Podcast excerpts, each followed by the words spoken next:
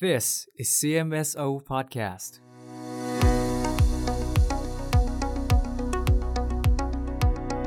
We are listening to Specialty Navigator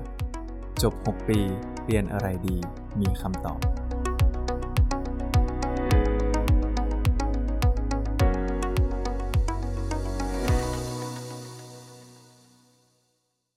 สวัสดีครับ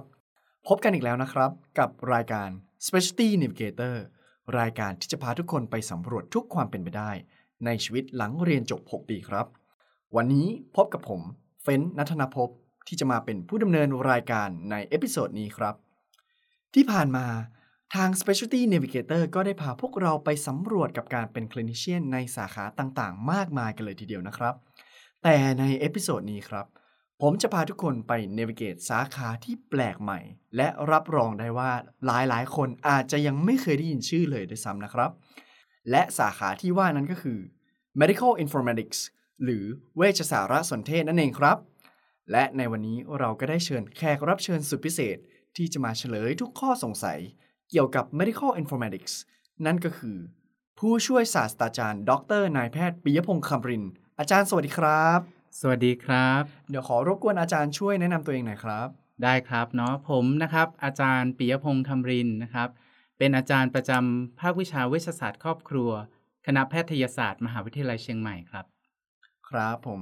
วันนี้เราก็ได้เชิญผู้เชี่ยวชาญที่เกี่ยวกับด้าน medical informatics มาโดยเฉพาะเลยนะครับ ก่อนที่เราจะเข้าสู่คำถามทั้งหมดเนี่ย ผมอยากให้อาจารย์เปิ้ลช่วย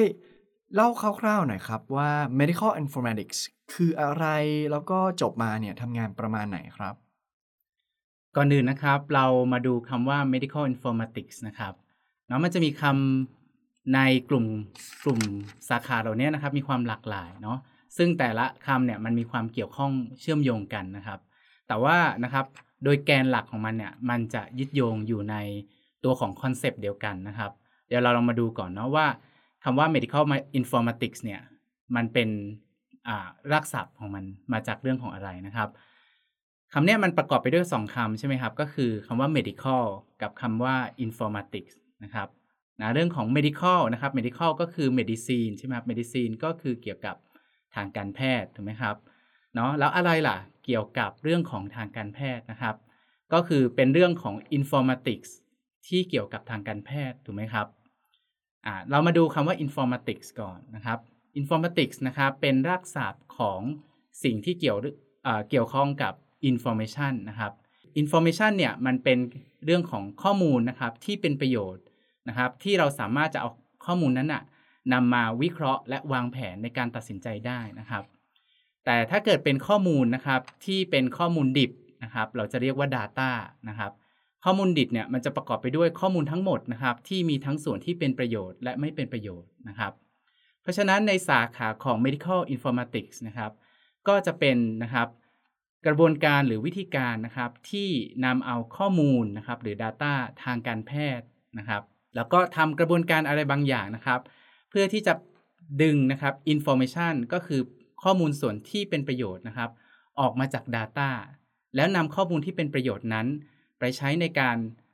ตัดสินใจนะครับ หรือว่าการวางแผนการรักษาต่อไป อืมก็คือเป็นการดึงข้อมูลที่อยู่ในทะเลข้อมูลมากมายมหาศาลในการแพทย์เนี่ย เลือกมาว่าข้อมูลไหนในทะเลเนี้ยมีประโยชน์ แล้วก็สามารถที่จะใช้ในการพัฒนาด้านการแพทย์มากขึ้นอย่างนี้ใช่ไหมครับ ใช่ครับอืมแล้วทีนี้เนี่ยมันมีหลายคำมากเลยในคำว่า informatics เนี่ยไม่ว่าจะเป็น bio informatics medical informatics หรือ health informatics ไปจนถึง bio engineering เนี่ยอยากให้อาจารย์ช่วยบอกคร่าวๆหน่อยครับ ว่าแต่ละสาขาเนี่ยมันแตกต่างกันยังไงเพื่อไม่ให้คุณผู้ฟังสับสนครับ ครับในส่วนของนะครับความหลากหลายของสาขาเนี่ยมันก็จะเปรียบเสมือนนะครับ สาขาที่แตกแขนงเป็นวิชาย่อยๆไปนะครับ แต่ถ้าลองสังเกตนะครับเนาะมันจะมีคำว่า informatics อยู่ร่วมกันเสมอถูกไหมครับเนาะ และเราก็ทราบแล้วว่า informatics นะหัวใจสำคัญของมันก็คือ การเปลี่ยน Data ให้เป็น Information ใช่ไหมครับ การเปลี่ยนนะครับ เอาข้อมูลทั้งที่มีประโยชน์และไม่มีประโยชน์นะครับ ดึงเอาสิ่งที่มีประโยชน์ออกมานะครับ อยู่ที่ว่าข้อมูลที่เป็นประโยชน์นั้นมันอยู่ในสาขาวิชาไหนนะครับ อย่างเช่นถ้าเป็น medical informatics ใช่ไหมครับ เนาะ medical ก็จะเกี่ยวข้องกับข้อมูลที่เกี่ยวกับผู้ป่วยใช่ไหมครับ อย่างเช่นข้อมูลที่อยู่ในเวชระเบียนนะครับ ข้อมูลการซักประวัติตรวจร่างกายนะครับ การตรวจแลบแบบนี้เป็นต้นเนาะ เราก็จะเอาข้อมูลที่เกี่ยวกับข้องกับคนไข้เนี่ยมาวิเคราะห์หรือว่าดึงเอา information ที่เป็นประโยชน์ออกมา แต่ถ้าเกิดเกี่ยวกับเรื่องของ bioinformatics นะครับ ข้อมูลก็จะเกี่ยวข้องกับเรื่องของ bio นะครับ ก็อย่างเช่นเป็นข้อมูลทางด้าน genetic ข้อมูลทางด้าน molecular โปรตีนอย่างนี้เป็นต้นนะครับ แต่ถ้าเกิดนะครับเป็นในส่วนของ bioengineering นะครับ แทนที่จะเน้นเฉพาะในด้านด้านของการทำข้อมูลอย่างเดียวนะครับ อาจจะเปิดกว้างไปสู่เกี่ยวกับเรื่องของ engineering นะครับ อย่างเช่นการทำเรื่องของนะครับ device ต่างๆนะครับ การพัฒนาอุปกรณ์ในในมุมมองที่นอกเหนือจากเรื่องของ Data นะครับ อืม ครับ ก็คือเรียกง่าย ๆว่า ถ้าเกิดว่าเป็น medical informatics ก็คือจะยุ่งเกี่ยวกับ medical ก็คือข้อมูลที่เกี่ยวกับผู้ป่วยเป็นหลักนะครับ ก็คือเวชระเบียน การซักประวัติ หรือการตรวจร่างกายรวมไปถึงผลเอ็กซเรย์อะไรอย่างนี้ใช่ไหมครับ แต่ถ้าเกิดว่าเป็นไบโอก็คือจะเป็นการเข้าไปยุ่งเกี่ยวกับข้อมูลที่เกี่ยวกับชีววิทยาใช่ไหมครับ ซึ่งในที่นี้เนี่ยก็จะเป็นในเรื่องของจีเนติกที่คนส่วนใหญ่เขาไป มุ่งมั่นไปในด้านนี้นะครับ ทีนี้เนี่ยหลายๆ คนอาจจะเพิ่งเคยได้ยินชื่อ หรือว่าเพิ่งเคยได้รู้จักเกี่ยวกับสายงานตรงนี้นะครับ ผมอยากอยากทราบว่าความจริงแล้วเนี่ยอาชีพที่พูดถึงเนี่ยในประเทศไทยนี้มีมานานหรือยังครับอาจารย์ จริงๆ ถ้าพูดถึงในเรื่องของเนื้องานนะครับ ผมคิดว่ามันมีมานานละนะครับ เพียงแต่ว่ามันไม่เป็นทางการนะครับ ส่วนใหญ่ในอดีตนะครับ จะอยู่ในรูปแบบอ่า แพทย์นะครับจดมาเนาะแล้วก็เรียนต่อด้านเฉพาะทางนะครับ อย่างเช่น แพทย์รังสีนะครับ หรือว่าการไปเป็นผู้บริหารนะครับ หรือว่าแพทย์อายุรกรรม สัญญกรรมนะครับ แต่ว่าในปัญหาในส่วนของเฉพาะทางของเขาเนี่ยเนาะมันจะมีเขามีข้อมูลที่เยอะมากนะครับ ซึ่งอย่างที่เรารู้กันนะครับ ในปัจจุบันนี้ข้อมูลอิเล็กทรอนิกส์เนี่ยโอ้มันมีแบบมากมายมหาศาลเนาะมันแบบ เติบโตขึ้นมาแบบเยอะมากๆ เมื่อเทียบกับสมัยก่อนใช่ไหมครับครับพอมันมีข้อมูลมากขึ้นเนี่ยเนาะเขาก็จะต้องหากระบวนการบางอย่างนะครับ ที่จะเอามาจัดสรรหรือแก้ปัญหานะครับ แพทย์เหล่านี้ก็จะต้องไปขวนขวายหาความรู้เพิ่มเติมนะครับ หาความรู้ทางด้านคอมพิวเตอร์นะครับ ทาง programming นะครับ ความรู้ทางศาสตร์ทางวิศวกรรมนะครับ มาช่วยในการแก้ปัญหาของเขานะครับ ซึ่งส่วนใหญ่เขาก็จะเป็นแบบเป็นหมอเฉพาะทางปกตินี่แหละ แล้วเขาก็จะหาความรู้ ตรงส่วนนี้เพิ่มเติมนะครับ แล้วก็เอามาแก้ไขปัญหาเหมือนเป็นงานอดิเรกนะครับ ซึ่งเขาก็จะเหมือนกับแอบแอบทำไปเนาะแต่ว่าหลังๆเนี่ยนะครับเนาะด้วย demand นะครับด้วยความต้องการของการแก้ปัญหา โดยใช้องค์ความรู้ทางด้าน informatics เนี่ยมันเริ่มมีมากขึ้นมากขึ้นมากขึ้น จนเราไม่สามารถจะเหมือนกับแอบแอบทำแบบนี้ต่อไปได้แล้วนะครับ มันก็เลยเกิดการผลักดันนะครับ เกิด demand เพิ่มขึ้นมาทำให้เกิดการเจริญเติบโตของอการทำงานในด้านของ informatics เพิ่มขึ้นมาในระยะ 5-10 ปีหลังนี้ครับ อืมครับ แล้วถ้าเกิดว่าพูดถึงในเรื่องของโอกาสของการทำงานอาชีพนี้ในประเทศไทยเงี้ยครับ เทียบกับในต่างประเทศ อาจารย์คิดว่ามันแตกต่างกันมากน้อยแค่ไหนครับ ณณปัจจุบันนี้นะครับคนให้ความสนใจเกี่ยวกับเรื่องของอินโฟมติกส์เนี่ย มากขึ้นเรื่อยๆนะครับเนาะแต่ว่าในสถานการณ์ประเทศไทยเนี่ยยังยังไม่มีความชัดเจนมากเท่านะครับ ในต่างประเทศนะครับรบในต่างประเทศเนี่ยเขาได้บัญญัติในส่วนของ informatics เนี่ยเป็นสาขาเฉพาะทางนะครับ เรียบร้อยละนะครับ มีการรับรองโดยราชวิทยาลัยนะครับ เป็นสาขาที่เป็นบอร์ดนะครับ สามารถที่จะไป train แล้วก็นะครับจบบอร์ดนะครับได้ certificate มาเป็นแบบกิจลักษณะเหมือนเป็นแบบสาขา ทั่วไปในปัจจุบันนะครับเนาะแต่ในประเทศไทยเนี่ยมันยังยังไปไม่ถึงขั้นนั้นนะครับรบแต่ว่านะครับคนเนี่ยเริ่มให้ความสนใจมากขึ้นนะครับ หรือว่าภาครัฐเนี่ยก็ไม่ได้ยิ่งนอนใจนะครับ อย่างเช่นนะครับ ในส่วนของอตำแหน่งวิชาการนะครับเขาก็ได้บัญญัติในสาขากลุ่ม Informatics เนี่ยขึ้นมาใหม่เนาะซึ่งจะสามารถรับรองแล้วก็เราสามารถที่จะเติบโตทางด้านวิชาการได้นะครับครับแต่ ทางเราเนี่ยอาจจะยังไปไม่ถึงขนาดว่ามีราชวิทยาลัย หรือว่ามีระบบ residency training นะครับอย่างชัดเจน อืมครับ แล้วอาจารย์คิดว่าภาพของอาชีพนี้ในประเทศไทยในอีก5ถึง10 ปีข้างหน้ามันจะออกมาในรูปแบบไหนเหรอครับ ผมคิดว่ามันค่อนข้างคาดเดายากนะครับ แต่ว่าถ้าดูจากแนวโน้มไม่ในปัจจุบันแล้วเนี่ย การผลักดันนะครับ ทั้งในส่วนกลางเนาะในในระดับมุมมองของประเทศนะครับ แล้วก็ในระดับมหาวิทยาลัยแพทย์ต่างๆนะครับ ก็เริ่มมีการผลักดันนะครับ ให้การเรียนรู้นะครับ หรือว่าระบบเทรนนิ่งในสาขาเนี้ยเนี้ยเริ่มที่จะชัดเจนมากขึ้นเรื่อยๆนะครับเนาะจะสังเกตได้ว่านะครับการรับแพทย์ใช้ทุนนะครับ เพื่อที่จะมาอ่าใช้ทุนตามมหาวิทยาลัยต่างๆ เนี่ย เริ่มที่จะเปิดรับสมัครนะครับ ในสาขา Informatics เนี่ยอย่างเป็นกิจจลักษณะมากขึ้นเรื่อยๆ แล้วอืผมว่าในอีก 5-10 ปีเนี้ยอ่าถ้าถ้าขนาดมันเริ่มขยายใหญ่มากขึ้นนะครับ มีการอ่าเทรนนิ่งนะครับอย่างไม่เป็นทางการเนี่ยมากยิ่งขึ้นนะครับครับ วันหนึ่งมันน่าจะสามารถที่จะบรรจุสิ่งเหล่านี้ให้เป็นทางการได้นะครับ อันนี้ผมก็ก็หวังไว้เนาะว่าน่าจะได้เห็นนะครับในในเร็วๆนี้ ครับผม ก็เป็น introduction คร่าวๆนะครับ เกี่ยวกับ medical informatics เนาะทีนี้อยากจะอ่าให้อาจารย์เปิ้ลช่วยเล่าเพิ่มเติมได้ไหมครับ ว่าทำไมอาจารย์ถึงสนใจที่จะมาเรียนต่อในด้านนี้ ความสนใจเริ่มจากอะไร ต้องย้อนไปแบบตั้งแต่แบบสมัยเด็กๆแล้วนะครับเนาะครับสมัยเด็กๆเนี่ยผมเป็นคนที่ชอบอา วิชาเกี่ยวกับเรื่องของการคำนวณนะครับ ชอบวิชาคณิตศาสตร์ ชอบวิชาฟิสิกส์อย่างเงี้ยเนาะชอบตรรกศาสตร์นะครับเนาะสมัยเด็กๆก็จะแบบอชอบทำสิ่งเหล่านี้มากนะครับ แต่ก็โชคชะตาชีวิตเนาะสุดท้ายปุ๊บได้เข้ามาเรียนแพทย์นะครับ ก็รู้สึกว่าเอ๊ะเราเรียนแพทย์ไปเนี่ย จริง ๆ เราก็ไม่ได้ย่ำแย่ขนาดนั้น เราก็เรียนแพทย์ได้นะครับ เราก็มีความสุขกับการเรียนแพทย์อยู่นะครับ แต่พอ เรียนไปจนถึงปีห้าปีหกกำลังจะจบแล้วเนี่ยครับ ก็มานอนคิดนะครับ มาแบบคิดวิเคราะห์กับวิถีชีวิตของตัวเองว่า ถ้าเราสามารถที่จะแบบ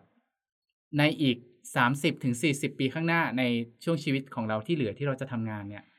ถ้าเราสามารถที่จะทำงานในสิ่งที่เราถนัดนะครับ และมีความสุขด้วยนะครับเนาะมันน่าจะเป็นช่วงชีวิตที่ ที่น่าจะดีนะครับครับ ก็เลยคิดว่า เอ๊ะแล้วถ้าเราสามารถทำในสิ่งที่เราชอบและถนัดนะครับ ในในเรื่องของคณิตศาสตร์เนี่ย รวมถักถึงกับอ่าทางการแพทย์เนี่ย มันจะเป็นไปได้ไหมนะครับอืม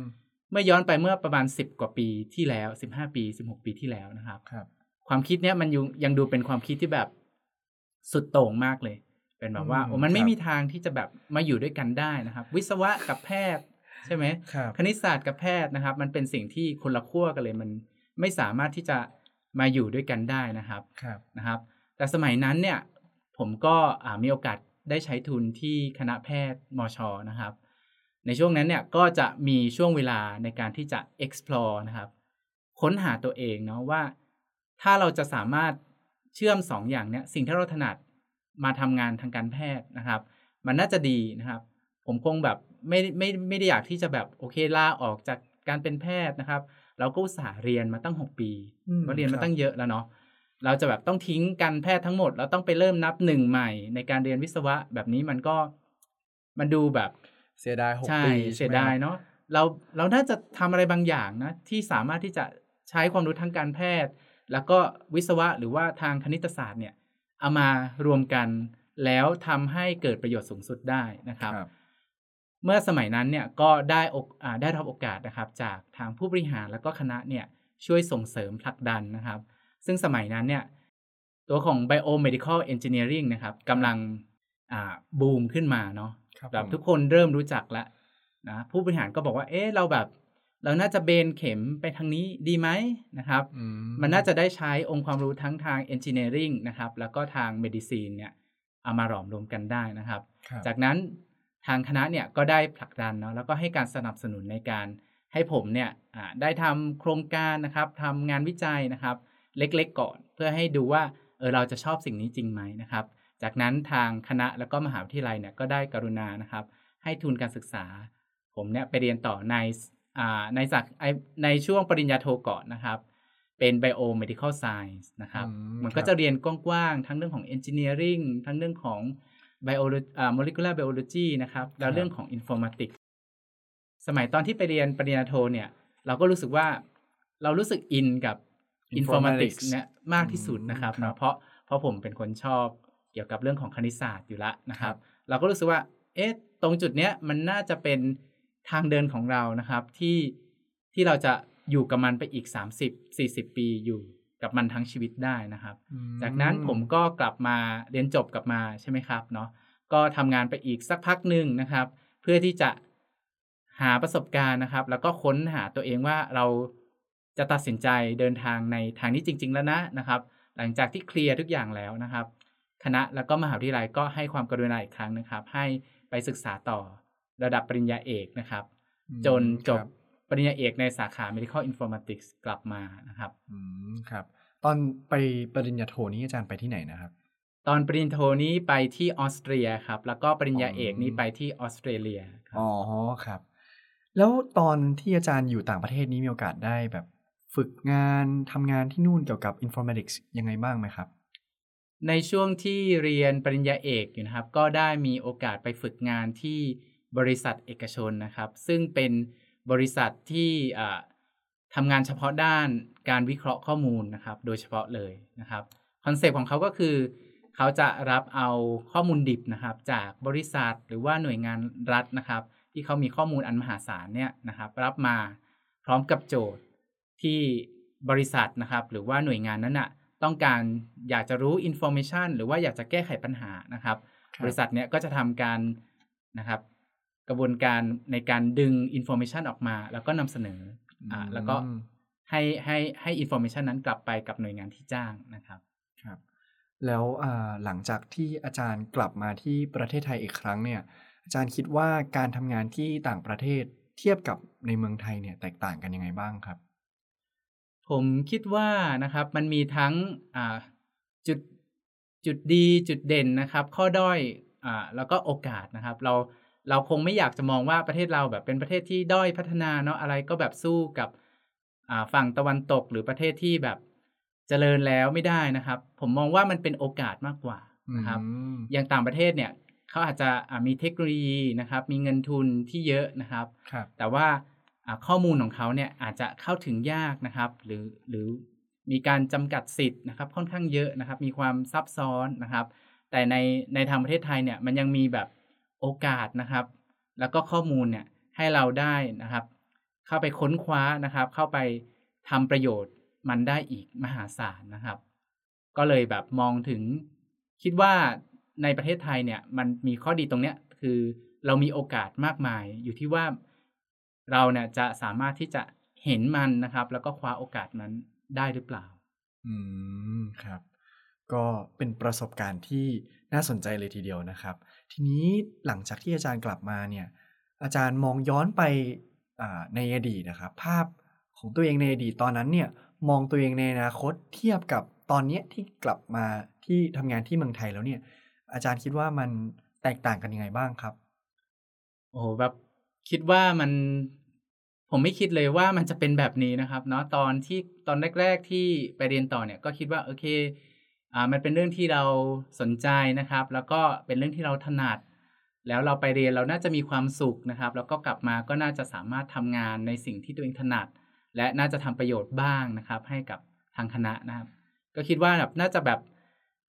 อ่าทำงานอยู่แบบจุดเล็ก ๆนะครับ เป็นอ่าอืมฟันเฟืองเล็ก ๆ อยู่ในคณะนะครับ แต่ครับตอนเนี้ยนะครับโอ้เรื่องของ informatics เนี่ยมันเป็นมันเริ่มแบบมีผู้คนนะครับ เริ่มอ่ารู้มากขึ้นนะครับ แล้วมันเป็น demand นะครับที่มากนะครับ เนื่องจากว่าโอ้เราเรามีแบบข้อมูลอิเล็กทรอนิกส์เนี่ยเยอะมากเลยครับแต่ไม่มีคนที่สามารถที่จะดึงอินโฟ a t ชันมาจากข้อมูลอิเล็กทรอนิกส์เหล่านั้นได้นะครับ มันเลยกลายเป็นคอขวดแล้ว ทุกคนก็อยากที่จะทำใช่ไหมครับเนาะครับก็เลยแบบว่าโอ้โหแบบ ตอนแรกกะว่ากะว่าใช่จะใช่ทำงานเงียบใช่ๆในพาร์ทเล็ก ๆ แต่กลายเป็นว่า เหมือนกับพอกลับมาแล้วเนี่ยทุกคนเริ่มมีความตื่นตัวในเรื่องของ informatics กันมากขึ้น ใช่ครับ ก็จะค่อนข้างเหนื่อยเนาะแต่ว่า แต่ว่าก็ดีใจนะครับที่เห็นแบบเด็กรุ่นใหม่ ๆ นะครับ ให้ความสนใจนะครับ แล้วก็มาแบบศึกษาพัฒนาตนเองนะครับเนาะในการที่จะเรียนรู้ว่ากระบวนการทางอินโฟมติกส์เนี่ยเขาทำกันยังไงนะครับ แล้วแล้วมันจะสามารถแก้ไขปัญหาทางการแพทย์ที่เราเคยมี อยู่มานานแล้วเนี่ยได้อย่างไรนะครับ อืมครับ ก็เป็นเรื่องของประสบการณ์นะครับของของอาจารย์เปิ้ลนะครับผมในขณะหลังจากที่เรียนหมอจบ 6 ปีนะครับผมแล้วก็ไปเรียนต่อที่ออสเตรียนะครับผมปริญญาโท แล้วก็ไปเรียนต่อ PhD อีกใช่ไหมครับที่ออสเตรเลียนะครับผมมาถึงในช่วงต่อไปนะครับผมอาจารย์คิดว่าถ้าคนที่ฟังมาแล้วทั้งหมดเนี่ย เอ้ยมันน่าสนใจดีศาสตร์ของ Health Informatics ในการเอา Data Science มาผนวกกับอองค์ความรู้ทางการแพทย์เนี่ยครับแล้วก็รู้สึกว่าเอออยากจะเรียนต่อแบบอาจารย์บ้างเนี่ยครับอาจารย์คิดว่าคนคนที่อยากจะเป็นแบบอาจารย์นะครับ หรือว่าสนใจในด้านนี้ครับ ควรที่จะเป็นคนแบบไหน ควรสนใจด้านไหนมี skill set แบบไหน อาจารย์คิดว่าเป็นยังไงครับ จริงๆต้องต้องพูดก่อนเนาะส่วนใหญ่นะครับ เท่าที่เท่าที่เคยฟังคนอื่น จินตนาการภาพนะครับเนาะเขาก็จะชอบคิดว่าโอ้คนทำ informatics เนี่ยจะต้องเป็นคนแบบขี้อายขี้อายนะครับ เป็นคน nerd nerd เนาะนั่งอยู่ในห้องสี่เหลี่ยมมืดๆทำกับเขียนโปรแกรม บนหน้าจอสีดำๆอะไรก็ไม่รู้เรื่องอย่างนี้นะครับเนาะก็จริง ๆแล้ว มันถูกส่วนหนึ่งนะครับ แต่จริง ๆ ส่วนนั้นเป็นส่วนน้อยนะครับเนาะส่วนที่เป็น technical part เนี่ย มันจะมีส่วนหนึ่งในเนื้องานนะครับ แต่ว่านะครับ ประเด็นหรือว่าเนื้องานที่ส่วนใหญ่เนี่ยมันจะเป็นเนื้องานเกี่ยวกับ soft skill นะครับ และการติดต่อประสานงานกับบุคคลในหลากหลายอาชีพมากกว่านะครับ ถ้าเราดูตัวของเนื้องานของ informatics เนี่ย มันคือการเชื่อมต่อนะครับ ระหว่างแพทย์ วิศวะนะครับอคอมพิวเตอร์ใช่ไหมครับ โปรแกรมเมอร์ และบุคคลในหลากหลายวิชาชีพนะครับเนาะ เราเนี่ยจะเป็นตัวกลางนะครับที่สามารถพูดได้หลากหลายภาษานะครับ แล้วก็สามารถที่จะนะครับสื่อสารนะครับระหว่างวิชาชีพ เสร็จปุ๊บหากระบวนการนะครับในการที่จะแก้ไขปัญหานะครับ สมัยก่อนมันไม่มันไม่มีวิชาชีพนี้ชัดเจนใช่ไหมครับเนาะเวลาแพทย์จะไปคุยกับนักอ่าโปรแกรมเมอร์แบบเนี้ยแพทย์ก็จะคุยแต่ภาษาแพทย์ โปรแกรมเมอร์ก็จะอาจจะแบบอ่า แปลผลผิดบ้างนะฟังไม่รู้เรื่องบ้างเนาะก็จะคุยกันไม่รู้เรื่องสักทีถูกไหมครับเนาะแต่ปัจจุบันเนี้ยมีอาชีพที่เรียกว่า informatics เนี่ยขึ้นมานะครับ informatics ก็จะไปคุยกับแพทย์นะครับ คุยกันเป็นภาษาแพทย์ จากนั้นก็แปลงนะครับ ปัญหาที่เป็นแบบแพทย์เนี่ยกลายเป็นกระบวนการทางคอมพิวเตอร์นะครับ แล้วก็ไปคุยกับโปรแกรมเมอร์หรือว่านักคอมพิวเตอร์ใช่ไหมครับบแบบเนี้ยก็จะคุยกันรู้เรื่อง แล้วก็งานก็จะถูกแก้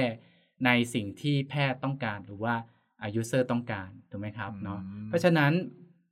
ตัวเนื้อหาของวิชาชีพเนี่ย ส่วนใหญ่ต้องเจอคนเยอะครับ อันนี้ผมก็ตอนก่อนที่ผมจะเรียนผมก็เข้าใจผิดเหมือนกัน เพราะผมไม่ค่อยชอบเจอคนเยอะเท่าไหร่ แต่พอมาทำงานจริงๆอะกลับกลายเป็นว่าต้องเจอคนเยอะมากกว่า ผิดคาด ใช่ผิดคาดมากเลย แบบว่าเหมือนเป็นหมอแบบอายุรกรรมอะไรเงี้ยเนาะเป็นแบบนั้นเลยนะครับ ก็ต้องเจอคนเยอะคนหลากหลายนะครับ เนาะ แล้วก็เนี่ยมันก็เลยจำเป็นที่จะต้องมี soft skill นะครับ ที่สำคัญเนาะในการติดต่อประสานงานคุยกับผู้อื่นนะครับ จากนั้นนะครับหลังจากที่คุยเสร็จและได้ตัวของโซลูชันมาแล้วเนาะถึงจะเป็นส่วนของ technical หรือว่า programming part นะครับ ซึ่งนะครับเราก็จะสามารถที่จะออกแบบนะครับ concept นะครับ แล้วก็กระบวนการนะครับ จากนั้นนะครับก็ จะสามารถที่จะพัฒนาระบบขึ้นมา หรือว่ากระบวนการเนี่ยในการแก้ไขปัญหาได้นะครับผมอันนี้ก็จะเป็นส่วนของ technical part เพราะว่าเพราะฉะนั้นนะครับจะเห็นได้ว่า มันมันมีความหลากหลายของ skill ที่จำเป็นต้องใช้นะครับผมไม่ใช่ว่าโอเคนั่งอยู่ในห้องนะครับ ปิดประตูนะครับ ไม่คุยกับใครไม่ได้แบบนี้แบบนี้ไม่น่าจะเป็นคำตอบของคนที่อยากจะมาทำในส่วนของ informatics ครับ อืมงั้นแปลว่าอ่า health informatics หรือว่า medical informatics เนี่ยไม่ใช่โปรแกรมเมอร์ใช่ไหมครับอาจารย์ ไม่ใช่ครับไม่ใช่ เอาพูดง่ายๆเลยเนาะไม่ใช่โปรแกรมเมอร์นะครับครับก็คือเป็นเหมือนกับล่ามนะครับผมที่เชื่อมภาษาทางการแพทย์นะครับผมมาแปลงเป็นกระบวนการทางเรียกว่าไงดีครับอาจารย์กระบวนการทางคอมพิวเตอร์อย่างเงี้ยเหรอใช่กระบวนการทางคอมพิวเตอร์อืมกระบวนการทางคอมพิวเตอร์ให้อ่านักเขียนโปรแกรม หรือว่าวิศวกรโปรแกรมเข้าใจอ่า กระบวนการที่แพทย์ต้องการในการแก้ปัญหา มันจะได้เขียนโค้ดออกมาได้ถูกจุดตรงกับปัญหาที่ต้องการ ใช่ไหมใช่ครับ ใช่ครับอืมครับแล้วอ่ามันจะมีคำพูดของคนที่แบบว่า เอ้ยเราเราเรียนจบหมอมาหกปีไงครับ อาจารย์เราก็ไม่ได้ทำงานตรวจคนไข้โดยตรง แล้วก็จะมีคำพูดประมาณว่า จบมาแล้วไม่ตรวจคนไข้ จบ จบเรียนหมอแล้วแบบทำไมไม่ทำงานหมอเนี่ยครับ อาจารย์คิดว่าคำกล่าวตรงเนี้ยจริงไหมครับสำหรับสาขา medical informatics ที่ว่าไม่ได้ใช้ความรู้ทางการแพทย์สักเท่าไหร่นักโอ้อันนี้ขอตอบเลยนะครับว่าไม่จริงนะครับไม่เนาะจริงนะครับโอ้ต้องใช้ความรู้ทางการแพทย์เยอะมากเลยนะครับนะในการที่จะอ่าเข้าใจปัญหาทางการแพทย์นะครับ แล้วก็หากระบวนการในการแก้ปัญหานะครับเนาะ และอ่าอีกอันหนึ่งที่ที่คนชอบ misconcept นะครับ ก็คืออาถ้ามาเรียน informatics แล้วจะต้องไม่เป็นแพทย์นะจะต้องแบบไปเป็นโปรแกรมเมอร์ไปเขียนโปรแกรม แล้วก็ต้องมาไม่สามารถตรวจคนไข้ได้ อันนี้คือไม่จริงนะครับเนาะครับการที่เรามาเรียน informatics เนี่ย informatics เหมือนเป็นทักษะหนึ่งนะครับ ที่จะเสริมความเป็นแพทย์เนาะเพราะฉะนั้นคนที่มาเรียน informatics เนี่ยทุกคนยังคนเป็นแพทย์อยู่ ยังสามารถที่จะไปตรวจรักษาผู้ป่วยนะครับทำงานที่เป็นแพทย์ทุกประการ แต่ว่าอืมทักษะในด้าน informatics ของเขาเนี่ยจะสามารถเอามาช่วยนะครับ ให้เขาเนี่ยสามารถทำงานหรือว่าแก้ปัญหาทางการแพทย์ได้อย่างมีประสิทธิภาพนะครับ อย่างเช่นสมมุติว่าถ้าเกิดน้องนะครับ แพทย์เนี่ยจบไปนะครับ แล้วไปทำงานที่โรงพยาบาลชุมชนนะครับ น้องก็ไม่ได้ทำงานเป็นหมออย่างเดียวร้อยเปอร์เซ็นถูกไหมครับบางทีน้องอาจจะต้องกลายเป็น ผู้บริหารนะครับเป็นผอโรงพยาบาลมผอโรงพยาบาลก็จะต้องมาดูเรื่องของงบประมาณใช่ไหมครับ รายรับรายจ่ายการวางแผน การใช้เงินนะครับ ซึ่งข้อมูลเหล่านี้เป็นข้อมูลที่เราจะต้องเอามาวิเคราะห์ใช่ไหมครับครับเนาะถ้าเรามีทักษะทางด้าน informatics เนี่ยเราสามารถที่จะเอาทักษะเนี้ยมาวิเคราะห์ข้อมูลนะครับ ตัวเลขในการรักษาค่าใช้จ่าย แล้วก็เอามา วางแผนการเงินในปีถัดไป ก็จะทำให้นะครับการบริหารจัดการโรงพยาบาลเนี่ยมีประสิทธิภาพมากขึ้น ตรงเนี้ยมันก็คือ informatics นะครับครับ แต่ว่าคนทั่วไปอาจจะไม่ได้มองว่าสิ่งเหล่านี้มันคือ informatics อาจจะคิดว่าเออมันก็แค่แบบรวบรวมตัวเลขแล้วก็แบบตัดสินใจนะครับ แต่ว่ามันมีองค์ความรู้แล้วก็ทักษะในตัวของมันเนาะเพราะฉะนั้นจะเห็นได้ว่า เมื่อจบเป็นหมอก็ยังคงเป็นหมอเหมือนเดิมครับ เพียงแต่ว่าตัวทักษะของ informatics เนี่ยจะมาช่วยเสริมประสิทธิภาพในการแก้ปัญหาของแพทย์ได้ดียิ่งขึ้น อืม ก็คือช่วยให้เราเป็นหมอที่ดีขึ้นได้ด้วย ใช่ครับ อืม ครับ แล้วถ้าเกิดว่าไม่ได้จบ MD อะครับ อาจารย์หมายถึงว่า ถ้าเอาคนที่อย่างเช่นจบวิศวะคอมพิวเตอร์มาเรียน medical informatics เทียบกับคนที่เรียนหมอแล้วไปเรียน medical informatics อย่างเงี้ยครับ มันจะแตกต่างกันยังไงอะครับ อาจารย์ จริง ๆ ถ้าดูในต่างประเทศนะครับ แล้วก็สัดส่วนเนาะผมคิดว่ามันมันควรจะมีทั้งสองฝั่งนะครับ ก็คือฝั่งทาง computer sci ence นะครับครับ มาเรียนองค์ความรู้ทางการแพทย์บ้างเพื่อให้เข้าใจเนาะแล้วก็ฝั่งทางการแพทย์น่ะไปเรียนองค์ความรู้ทางด้าน informatics บ้าง เพื่อให้ได้ได้ concept นะครับ เพราะว่ามันจะเหมือนกับไม่สามารถที่จะทำด้านใดด้านหนึ่งได้อย่างเดียว อย่างเช่น บางคนอาจจะคิดว่า อุ้ยเป็นหมอก็ควรจะเป็นหมอสินะครับ ไม่ควรจะไปเรียนรู้ด้านสาขาวิชาชีพอื่นเลยอืมนะครับครับ ควรจะให้วิชาชีพอื่นมาเรียนรู้อ่าองค์ความรู้ทางการแพทย์สินะครับเนาะครับแบบเนี้ยมันก็จะ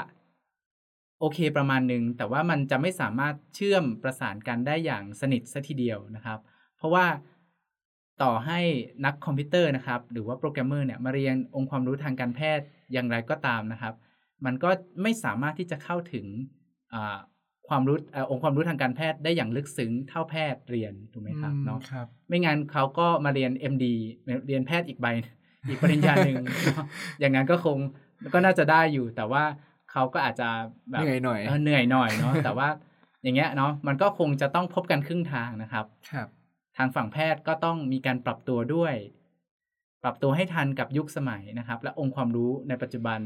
มันไม่มันไม่ใช่ว่า ปัจจุบันเนี้ยเราจะไม่เรียนแบบ หนึ่งวิชานะครับ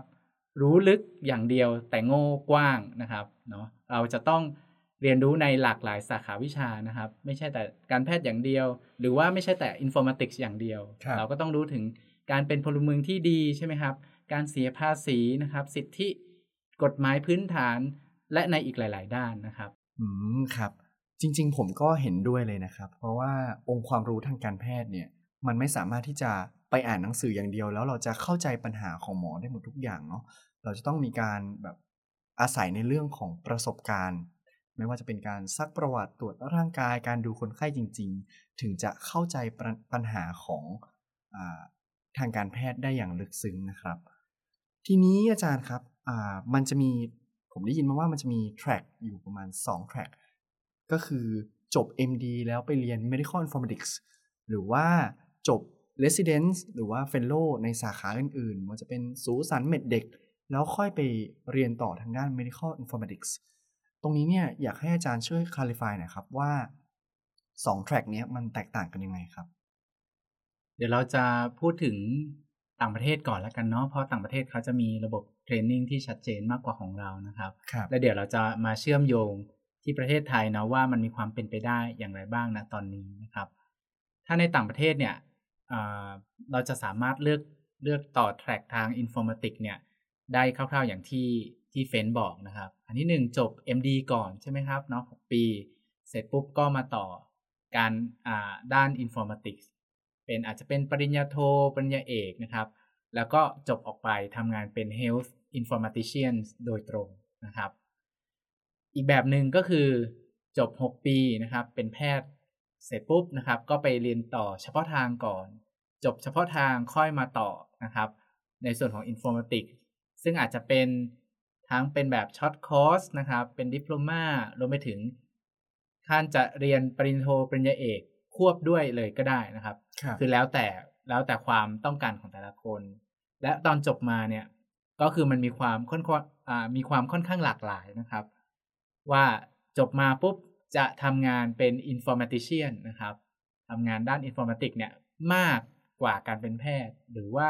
เป็นแพทย์เป็นหลักนะครับ แล้วก็เอา informatics นะครับ มาทำงานเป็นส่วนเสริมนะครับ ส่วนใหญ่ถ้าเป็นในส่วนของนะครับจบเฉพาะทางแล้วเขามาเรียน informatics เสริมนะส่วนใหญ่เขาจะเอาองค์ความรู้ทางด้าน informatics เนี่ยไปแก้ปัญหาไปเสริมนะครับ ตัวของวิชาชีพของเขาครับถ้าเอาตัวอย่างง่าย ๆ เลยก็อย่างเช่นอ่ารังสีแพทย์นะครับอืม รังสีแพทย์นะครับ train จบมาเสร็จปุ๊บเป็นอ่าเฉพาะทางทางรังสีใช่ไหมครับ เขาก็จะทำ service ด้านรังสีนะครับอ่านฟิล์ม วินิจฉัยโรคเป็นปกติของเขาครับแล้วเขาก็เอาอ่าไป train ตัวของ Informatics มา จากนั้นเอา Informatics เนี่ยมาช่วยในการวินิจฉัยนะครับ และในการรักษาโรคที่ใช้เทคโนโลยีทางด้านรังสีเนี่ยเพื่อให้การให้บริการทางด้านรังสีเนี่ยมีประสิทธิภาพมากยิ่งขึ้นอันนี้ก็เป็นตัวอย่างครับ อืมครับ ก็เรียกได้ว่าอ่าในทุกๆอ่าในทุกๆแบบเนี่ยไม่ว่าจะเป็น MD จบมาแล้วก็ไปต่อ Informatics เลย หรือว่าเป็นอ่า specialist แล้วไปเรียน Informatics เพิ่มเนี่ยก็เหมือนกับว่าแก้ปัญหาในส่วนของเขาอ่าเอามาเป็นส่วนเสริมในงานของเขาใช่ไหมครับ ใช่ครับ เมื่อกี้ผมลืมตอบของประเทศไทยเนาะแต่ของคบประเทศไทยออเนี่ยใช่ของประเทศไทยเนี่ยยังไม่ชัดเจนขนาดนั้นนะครับใช่แต่ว่าอ๋อ ในสองสามปีหลังมาเนี่ยจริง ๆ มหาวิทยาลัยอื่นก็มีนะครับ แต่ว่ามันอาจจะไม่ได้แบบชัดเจนซะทีเดียวนะครับ อันนี้ผมอาจจะไม่ได้มีความรู้ร้อยเปอร์เซ็นต์เนาะแต่ที่มหาวิทยาลัยเชียงใหม่เนี่ยก็เริ่มมีการรับแพทย์ใช้ทุนนะครับ ที่เป็นสาขา Informatics อย่างชัดเจนเนาะมีการรับรองโดยแพทยสภาเนี่ยเริ่มมาตั้งแต่ปีที่แล้วแล้วนะครับเนาะก็น่าจะเป็นจุดเริ่มต้นที่ดีนะครับของที่มหาวิทยาลัยเชียงใหม่ ที่จะเริ่มนะครับมีระบบการเทรนนิ่งนะครับอ่าแพทย์ใช้ทุนนะครับ ในสาขา Informatics อย่างเป็นจริงเป็นจังนะครับอืมแต่ถ้าเป็นในส่วนของอาแพทย์เฉพาะทางนะครับ ส่วนใหญ่เขาจะมานะครับ เป็นในรูปแบบของการทำวิจัยร่วมมากกว่านะครับครับยังไม่มีระบบเทรนนิ่งโดยตรงนะครับ ที่แบบ เทรนเสร็จนะครับ ได้ใบประกาศนียบัตร หรือว่าได้วุฒิบัตรอะไรอย่างนี้ยังยังไม่ยังไม่ถึงขนาดนั้นครับ อืมครับ แล้วทีนี้เนี่ยหลังจากที่เรา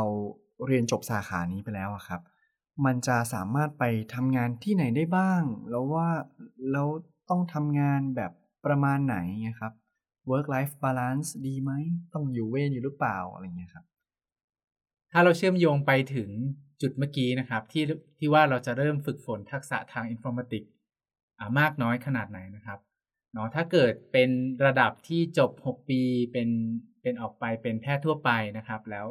กลับมาเรียนนะครับ ตัวของ Informatics อาจจะในรูปแบบของการเรียนปริญญาโทนะครับ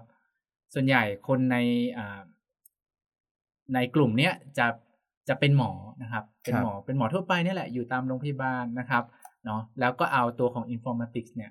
ไปตั้งแต่ใช้แก้ปัญหาในหน่วยงานที่ตนทำงานนะครับ หรือไม่ก็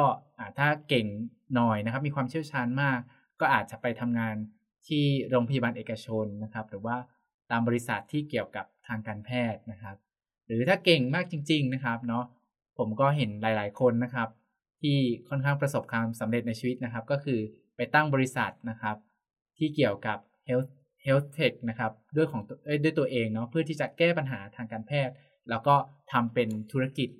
จริงจังไปเลยนะครับ แบบนี้ก็สามารถเป็นไปได้นะครับ อันนี้ก็คือเป็นในในมุมมองวงกว้างนะครับ ที่แพทย์จบไปมาพัฒนาเพิ่มพูนทักษะทางด้านอินโฟมติกแล้ว จะไปประกอบวิชาชีพนะครับครับ แต่จะมีอีกส่วนหนึ่งนะครับที่โอเคชอบในการคิดค้นนวัตกรรมนะครับทำงานวิจัย ชอบอถ่ายทอดความรู้นะครับ สอนนักศึกษานะครับ ส่วนเนี้ยส่วนน้อยก็จะเดินไปในสายวิชาการนะครับ ก็คือจะกลายเป็นอาจารย์นะครับ แล้วก็เข้าเข้าสู่ในแวดวงมหาวิทยาลัยอืมครับ ก็เรียกได้ว่ามีหลายงานหลายแบบให้เราเลือกทำนะครับผมทีนี้เนี่ยพูดถึงสถานที่ทำงานแล้วอยากให้อาจารย์พูดถึง เรื่องของรายได้บ้างครับว่าเป็นยังไงบ้างครับในสาขานี้ ผมคิดว่าเรื่องของรายได้เนี่ย มันมันตอบยากเนาะมันไม่สามารถตีตัวเลขเป็นกลมๆได้ว่าคุณจะได้เงินเท่าไหร่นะครับ มันอยู่ที่ตัวของเนื้องานที่คุณทำนะครับ ถ้าเราเปรียบเทียบกับการเป็นหมอทั่วไปนะครับ การเป็นหมอทั่วไปนะครับทำงานขั้นต่ำนะครับ ที่ที่เราทำงานอยู่ในโรงพยาบาลเนี่ยก็จะได้ เงินเดือนเงินค่าอยู่เวรอ่าอยู่เวรสมนาคุณอะไรต่างๆเนี่ยเป็นเป็นพื้นฐานอยู่แล้วนะครับครับและนอกจากนั้นอ่าถ้าคุณไปทำงานเอกชนเพิ่มเปิดคลินิกเพิ่ม คุณก็จะมีรายได้เพิ่มถูกไหมครับครับ ตรงนี้ก็เหมือนกันนะครับ ตรงนี้ก็คือ baseline นะครับ พื้นฐานสุดน่ะก็คือได้เงินเดือนจากการเป็นหมอใช่ไหมครับ เหมือนกับคนอื่นที่เป็นหมอทั่วไปนะครับครับ และนอกเหนือจากนั้นเนี่ยก็คือขึ้นอยู่กับว่าแต่ละคนเนี่ยจะเอา ทักษะทางด้านอินโฟมติกเนี่ยไปสร้างนะครับมูลค่ามูลค่าได้มากหรือน้อยขนาดไหนนะครับ บางคนอาจจะไปเป็นที่ปรึกษาหรือทำงานให้โรงพยาบาลเอกชนใช่ไหมครับครับ วิเคราะห์ข้อมูลนะครับ หรือว่าไปเป็นส่วนหนึ่งของบริษัทนะครับ หรือว่าสปินออฟไปเป็นทำเป็นบริษัทของตนเองนะครับครับ ประสบความสำเร็จอาจจะร่ำรวยนะครับเนาะ มันขึ้นอยู่กับว่าเขาสามารถที่จะดึงศักยภาพและเอาทักษะอันเนี้ยไปใช้ได้มากขนาดไหนนะครับเนาะเพราะฉะนั้นถ้าตอบว่าได้เงินเยอะไหมนะ ก็คือหน้าขั้นต่ำเนี่ยน่าจะได้เหมือนเป็นหมอทั่วไปนะครับ แต่นอกนั้นเนี่ยก็คืออยู่ที่ความสามารถตัวเองใช่ความสามารถของเราละ ซึ่งมันจะไม่มีขีดจำกัดใช่ไหมครับเนาะถ้าเรามีความสามารถมากเราอาจจะกลายเป็นเศรษฐีเลยอย่างนี้ก็ได้นะมันแล้วแต่คนนะครับครับ ก็เหมือนกับว่าอยู่ที่ว่าเราจะเอาองค์ความรู้ด้าน informatics เนี่ย ไปสร้างมูลค่ายังไงได้บ้าง เพื่อที่จะก่อให้เกิดรายได้มันก็แบบมันตรงนี้มันก็จะฟิกไม่ได้นะครับอาจารย์ แล้วที่อาจารย์พูดถึงเนี้ยน่าจะเป็นในส่วนของประเทศไทยใช่ไหมครับเพื่อนอยากจะรู้ว่าแล้วถ้าเกิดว่าบางคนอยากจะสักช่วงชีวิตหนึ่งอยากจะไปเอาองค์ความรู้ตรงนี้เนี่ยไปทำงานที่เมืองนอกอย่างเงี้ยเป็นไปได้ไหมครับอาจารย์ ส่วนใหญ่เท่าที่ในประสบการณ์ของผมนะครับเนาะการไปเรียนรู้ต่างประเทศเนี่ยก็อาจจะไปในรูปแบบการแลกเปลี่ยนเนาะตั้งแต่สมัยเป็นนักศึกษาแพทย์อย่างเงี้ยเนาะอย่างปัจจุบันเนี่ยอย่างที่คณะแพทย์มชเนี่ยก็ก็ไม่จำเป็นละที่จะต้องไปไปอิเล็กทีฟนะครับ เฉพาะในโรงพยาบาลเท่านั้นนะครับ ก็อาจจะสามารถไปอิเล็กทีฟในบริษัทหรือว่า อะไรที่เกี่ยวกับ health informatics เนี่ยได้นะครับเราไม่ได้ไม่ได้จำกัดอีกต่อไปละนะครับเขาก็จะสามารถที่จะนะครับเพิ่มทักษะนะครับแล้วก็เพิ่มมุมมองนะครับทางทางด้าน informatics ได้มากขึ้นนะครับหรือไม่ก็นะครับหลังจากจบไปแล้วนะครับ ก็สามารถที่จะมาเรียนตัวของอวิทยาการข้อมูลนะครับ ในระดับปริญญาโทได้เป็นแบบหลักสูตรเสาร์อาทิตย์นะครับ ควบคู่กับ การเรียนแพทย์ก็ได้นะครับ หรือว่านะครับจบไปแล้วใช้ทุนเสร็จนะครับ สามารถที่จะไปเรียนต่อที่ต่างประเทศนะครับ ในหลักสูตร health หรือว่า medical informatics เนี่ย ตอนนี้ก็คือมีเปิดหลากหลายมากนะครับ ในแต่ละประเทศคือสามารถที่จะเลือกได้เลยนะครับครับหรือไม่ถ้าเกิดเป็นอาจารย์นะครับเนาะเป็นอาจารย์ในสาขานี้นะครับ มหาวิทยาลัยก็อาจจะให้ทุนสนับสนุนนะครับ ไปเรียนต่อในระดับปริญญาโทปริญญาเอกนะครับ หรือว่าในกระทรวงสาธารณสุขก็มีนะครับ ที่จะไปเรียนในในในเรื่องเกี่ยวกับ informatics เนี่ยเหมือนกันนะครับ ก็คือมีโอกาสมากมายนะครับ อยู่ที่ว่าเราอยากที่จะอยู่ตรงจุดไหนนะครับอืมครับ ก็ฟังกันมาสักครู่หนึ่งแล้วนะครับ เกิดหลายๆ เชื่อว่าหลาย ๆ คนเนี่ยน่าจะเข้าใจนะครับผมแล้วก็มองเห็นภาพสาขา medical informatics อย่างชัดเจนมากขึ้นนะครับ ทีนี้เนี่ยอาจารย์ครับถ้าเกิดว่าโอเคฟังแล้วสนใจอยากจะ เรียนต่อมีเส้นทางไหนบ้างครับโอเคนะครับ ก็ผู้ผู้ฟังของเราเนี่ยคงจะมีหลากหลายนะครับ เดี๋ยวผมจะไล่ตั้งแต่เด็กไปถึงแก่เลยนะครับเนาะว่าว่าแต่คือแบบอ่าเราคิดว่าน่าจะทุกคนนะควรจะมีโอกาสที่จะได้พัฒนาทักษะทางตรงนี้นะครับเนาะเอาตั้งแต่เด็กก่อนเลยนะครับอ่าเด็กเป็นแบบมต้นมปลายนะครับเนาะตอนเนี้ยทางคณะแพทยศาสตร์มหาวิทยาลัยเชียงใหม่เนี่ยได้นะครับ เล็งเห็นว่าสาขาวิชาเนี้ยเป็นสิ่งที่สำคัญ และมันจะนะเป็นประโยชน์นะครับในอนาคตนะครับ ก็ได้ทำการเปิดนะครับ โครงการแพทย์วิทยาการข้อมูลนะครับ เป็นหลักสูตร 7 ปีนะครับ ที่นักเรียนที่เข้ามาเรียนแพทย์เนี่ยจะได้เรียนแพทย์นะครับ เป็นหลักสูตรแพทย์นะครับ เหมือนเดิมนะครับ เพิ่มเติมคือจะเรียนปริญญาโทวิทยาการข้อมูลควบคู่ไปด้วยนะครับครับ แล้วก็รวมเวลาทั้งหมดเป็น 7 ปีนะครับ โดยที่เขาเนี่ยจะ เรียนนะครับ ตัวของแพทย์นะครับ แล้วก็ตัวของอ่าตัววิชาเชิงลึกด้านวิทยาการข้อมูลนะครับ แล้วก็สามารถที่จะเอาความรู้และทักษะทางด้านวิทยาการข้อมูลเนี่ยมาประยุกต์และแก้ปัญหาทางการแพทย์ในระหว่างที่เรียนนะครับ หลังจากที่จบ 7 ปีนะครับ เขาก็จะได้นะครับปริญญาแพทยศาสตร์บัณฑิตนะครับ แล้วก็ปริญญาโทด้านวิทยาการข้อมูลนะครับอันนี้ก็คือเป็นเป็นช่องทางของเด็ก นะครับ ก่อนที่จะเข้าสู่รั้วมหาวิทยาลัยนะครับ แต่ถ้าเกิดโอเคนะครับ น้องๆเข้าสู่เป็นอ่ามาเรียนแพทย์ละ แต่ว่าไม่ได้เข้าโครงการนี้ก็ยังมีโอกาสอยู่นะครับครับ อาจจะอ่าในฝั่งในส่วนของมชนะครับ อาจารย์ก็ได้เปิดนะครับ ตัวกระบวนวิชาอิเล็กทีฟนะครับ ซึ่งสามารถที่จะเปิดรับนะครับ นักศึกษาแพทย์จากทั่วทั้งประเทศนะครับ มาอิเล็กทีฟนะครับสองอาทิตย์สี่อาทิตย์นะครับเนาะเพื่อให้เราเนี่ยได้มีโอกาสได้ฝึกทักษะนะครับ ได้แล้วก็นำทักษะนั้นนะมาแก้ปัญหาทางการแพทย์แบบจริง ๆเลยนะครับเนาะน้องก็สามารถที่จะมาอ่าวนแล้วก็ฝึกทักษะได้ในช่วงที่เรียนแพทย์นะครับครับ แล้วก็หลังจากเรียนจบแพทย์ไปนะครับครับที่มหาวิทยาลัยเชียงใหม่เนี่ยก็มีการเปิดรับแพทย์ใช้ทุนนะครับตำแหน่งแพทย์ใช้ทุนในสาขาอินโฟมติกโดยเฉพาะนะครับ ในน่าจะ น่าจะเปิดในทุกๆ ปีต่อไปนะครับ หวังว่านะครับเนาะก็นะครับก็สามารถที่จะนะครับมาสมัครเป็นแพทย์ใช้ทุนที่มหาวิทยาลัยเชียงใหม่ได้นะครับ แต่ถ้าเกิดโอเคนะครับ ไม่ไม่สามารถสมัครเป็นแพทย์ใช้ทุนได้นะครับ ไปเป็นแพทย์ใช้ทุนที่อื่น หรือว่าไปเรียนเฉพาะทางที่อื่นนะครับเนาะก็ไม่ต้องเสียใจนะครับ หลังจากที่เราใช้ทุนเสร็จหรือว่าเรียนเฉพาะทางเสร็จนะครับ ก็สามารถที่จะกลับมานะครับ มาที่เชียงใหม่ได้นะครับ ที่จะมาฝึกประสบการณ์เนาะอาจารย์ก็อาจจะพยายามช่วยเหลือนะครับ หาช่องทางในการที่จะเพิ่มพูนทักษะทางด้านอินโฟมติกให้ได้นะครับ ก็คือนะครับ เราน่าจะสามารถที่จะเรียนรู้ได้ทั้งชีวิตเนาะไม่มีข้อจำพยายามจะให้มันไม่มีข้อจำกัดนะว่า โอเค เราเรียนเฉพาะทางไปแล้ว เราจะไม่สามารถที่จะเรียนรู้สิ่งเหล่านี้ได้นะครับ ครับ ก็คือหลักๆมีอยู่ 4 ช่องทางนะครับหนึ่งก็คือสำหรับน้องๆนนักเรียนนะครับ ผมมต้นมปลายที่กำลังจะเข้ารั้วมหาวิทยาลัยนะครับ หรือกำลังวางแผนอยู่ก็มีหลักสูตร 7 ปีนะครับผมปริญญา 2 ใบนะครับแพทยศาสตร์กับวิทยาการข้อมูลนะครับผมหรือสำหรับนักศึกษาแพทย์ที่กำลังเรียนอยู่และอยากจะเข้ามาฝึกทักษะนะครับผมเรื่องของ medical informatics ก็มีเปิด elective นะครับผมที่มอชอนะครับ แล้วก็แพทย์ใช้ทุนนะครับผมถ้าเกิดว่าเป็นที่มอชอก็จะมีอ่าอ่าหลักสูตรนะครับผมอ่าใช้ทุนอ่าที่ภาควิชา informatics โดยเฉพาะนะครับผมแต่ว่าถ้าเกิดว่าเป็นแพทย์ใช้ทุนจากที่อื่นก็จะเป็นอ่าเหมือนกับว่าเข้ามาเข้ามายังไงนะครับอาจารย์เข้ามาเทรนน่าจะฝึกมางานแลกเปลี่ยนในช่วงระยะเวลาสั้น ๆนะครับอืมหรือว่าครัมาบทำเป็น project base นะครับ learning ด้วยกันอ๋อแบบเนี้ยเนาะครับ อืมครับผม สุดท้ายนี้อาจารย์อยากจะฝากคำแนะนำหรือข้อคิดอะไรให้กับนสพที่กำลังฟังพอดแคสต์นี้ แล้วก็กำลังค้นหาเส้นทางที่ใช่ของตนเองอยู่ครับ ผมคิดว่าน้องๆ เนี่ยน่าจะได้ฟังพอดแคสต์ในส่วน specialty navigator มาหลายนาหลาย episode แล้วใช่ไหมครับ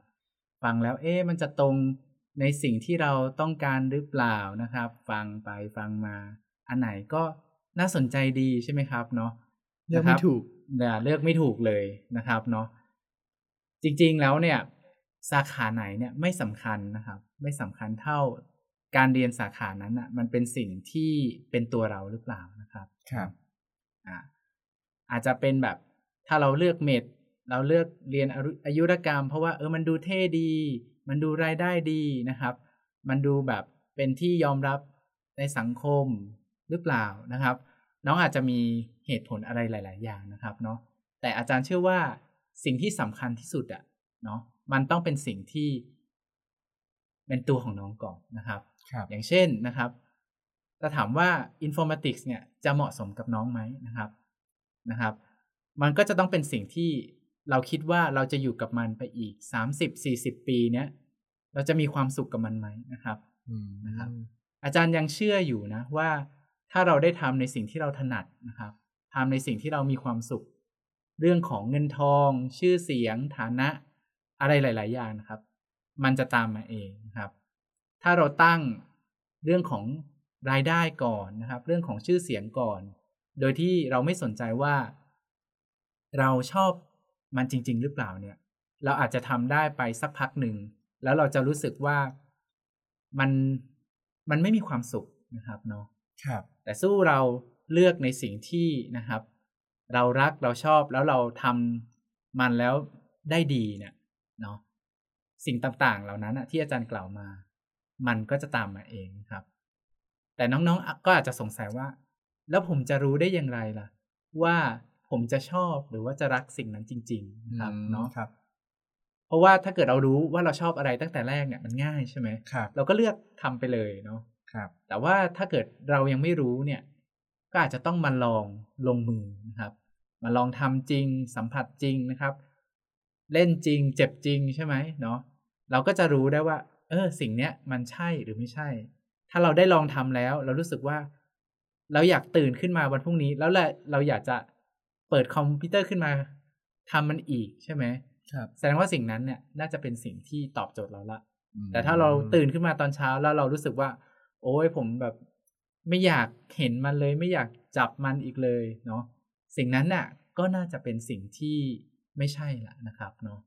เพราะฉะนั้นนะครับในส่วนของสาขา medical informatics เนี่ยอาจารย์ก็อยากจะเชิญชวนให้ทุกคนนะครับนะจะรู้ไม่รู้ว่าตัวเองชอบหรือไม่ชอบ หรือว่าในสาขาอื่นก็ตามนะครับครับให้ลองลองลงมือทำกับมันนะครับเนาะอาจารย์ก็พยายามเปิดโอกาสนะครับ ให้ทุกคนนะครับ ไม่ว่าจะเป็นนักศึกษาคนไหนนะครับเนาะถ้าอยากรู้นะครับ ก็ลงมือทำนะครับ ไม่จะเป็นว่าคนที่จะมาลองแล้วเนี่ยจำเป็นที่จะต้องชอบหมดทุกคนนะครับครับอาจจะมีส่วนหนึ่งค้นพบว่าตัวเองชอบนะครับ ส่วนหนึ่งรู้สึกว่าโอ้ยไม่ใช่ ไม่ใช่ทางเดินของเรานะครับ อาจารย์ก็จะรู้สึกโอเค ประสบความสำเร็จละในการที่จะให้ทุกคนได้สัมผัสมันนะครับ เพราะฉะนั้นเนี่ยอืมก็อยากจะให้ทุกคนเนี่ย ได้นะครับเลือกในสิ่งที่เป็นตัวของเราจริงๆนะครับ เพื่อที่เราจะได้มีชีวิตที่เหลือเนี่ยในการทำงานเนี่ยอย่างมีความสุขนะครับ ก็ขอให้ทุกคนนะครับเจอหนทางในสิ่งที่ใช่นะครับอืมครับผม ก็วันนี้เราก็ได้อะไรกันไปเยอะมากเลยนะครับผมตั้งแต่ได้รู้จักว่า medical informatics คืออะไรเป็นอย่างไรทำงานยังไง แล้วถ้าจะเรียนต่อมีแนวทางไหนบ้างนะครับผม วันนี้ก็ต้องขอขอบคุณอาจารย์เปิ้ล หรืออาจารย์ปิยพงศ์มาก ๆ เลยนะครับผม ขอบคุณมากครับอาจารย์ ขอบคุณครับครับผม แล้วก็วันนี้ผมเฟ้นนัทนภพนะครับ ก็ขอลาคุณผู้ฟังไปก่อนกับรายการ Specialty Navigator จบ 6 ปี เรียนอะไรดี มีคำตอบลงเพียงเท่านี้นะครับ และใน episode หน้า เราจะพาคุณไปสัมผัสกับ Specialty ไหนต่อ รอติดตามชมกันนะครับ สวัสดีครับ